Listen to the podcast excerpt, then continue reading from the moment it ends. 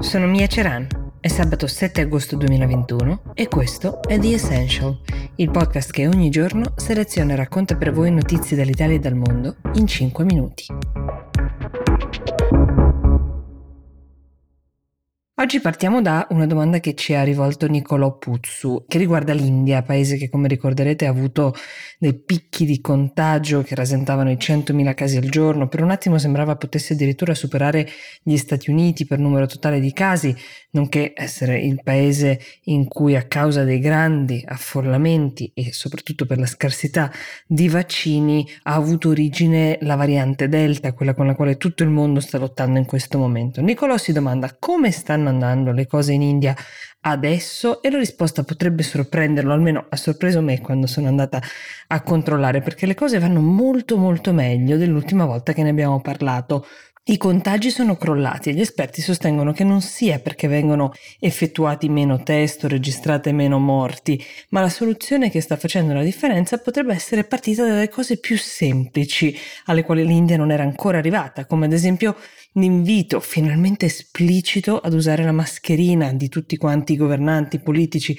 ma soprattutto la pena di 200 rupie, sono circa 2 euro che però non sono poche per molti indiani, per chi non lo fa. E pare che la polizia stia multando a tappeto e che non appena abbia finito di multare consegni una mascherina a omaggio in un paese dove anche il traffico specie nelle grandi città, sembra non essere mai stato veramente domato, questo metodo della certezza della pena pecuniaria sembra che stia dando i suoi frutti. Poi ovviamente c'è da dire che le persone hanno iniziato a riconoscere prima i sintomi, a curarli prima di arrivare ad intasare le terapie intensive, l'informazione e gli avvertimenti sono capillari. Pensate che ogni volta che fate una telefonata in India, invece di sentire gli squilli, che indicano appunto che è avvenuto il collegamento tra i due apparecchi, si sente un messaggio registrato dal governo che ti ricorda di lavarti le mani, di indossare la mascherina. Sono state ingaggiate anche diverse star di Bollywood per le campagne di sensibilizzazione e adesso per invitare le persone a vaccinarsi, però tutto questo non basta a spiegare una riduzione tale nei numeri, quindi gli epidemiologi indiani e non solo stanno studiando alcune tesi. Una di queste è che come sappiamo il virus muta. E così come la variante Delta, nata in India e migrata altrove, è frutto di una mutazione, questa stessa variante potrebbe essere mutata nella forma ancora una volta, mutata nella forma in cui circola in India adesso, diventando magari più mite e meno contagiosa, però bisogna attendere gli esiti di studi più approfonditi per essere certi di questa affermazione. In ogni caso non è detto che se così fosse, una variante più aggressiva non possa riaffacciarsi, cosa che tiene la popolazione indiana con il fiato sospeso in attesa di arrivare ad un numero rilevante di vaccinazioni.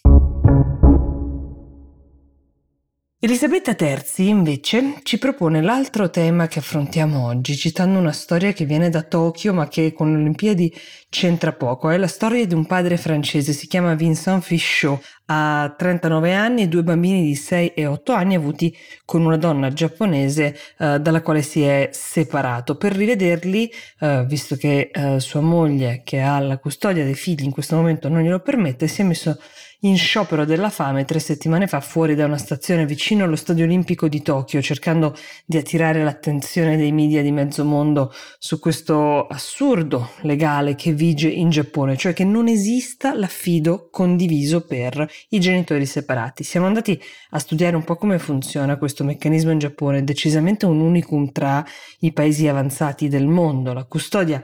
dei figli sostanzialmente viene affidata in base al cosiddetto continuity principle, cioè un principio di continuità dai tribunali al genitore o che passava più tempo già con i figli o al genitore con il quale sono nel momento della separazione, il che tra l'altro crea tantissimi casi di genitori che prendono e scappano con i figli. Per il benessere del bambino, qui sarebbe interessante capire chi abbia stabilito che questa sia una soluzione nell'interesse del bambino, spetta, secondo il diritto nipponico, al genitore con la custodia decidere se e quanto l'altro genitore possa vedere la prole e la decisione può anche essere mai, come nel caso di Fisciò condannato a farsene una ragione pur avendo il legittimo desiderio di vedere i propri figli e pagando per loro gli alimenti dovuti, sempre secondo il tribunale di cui sopra ovviamente. Le ragioni alla base di questa tendenza così strana potrebbero essere attribuite ad una cultura molto conservatrice che tende a non incoraggiare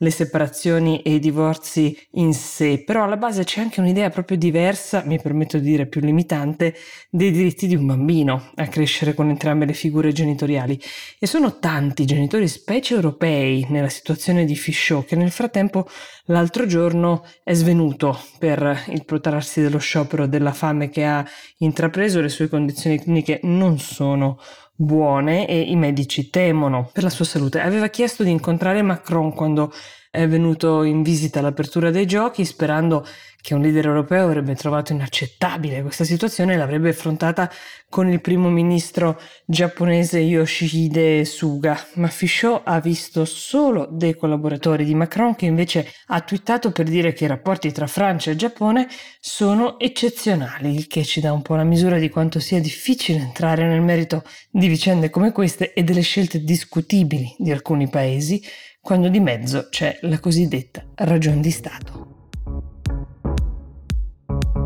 The Essential per oggi si ferma qui, io vi auguro un buon weekend e con The Essential vi diamo appuntamento a lunedì.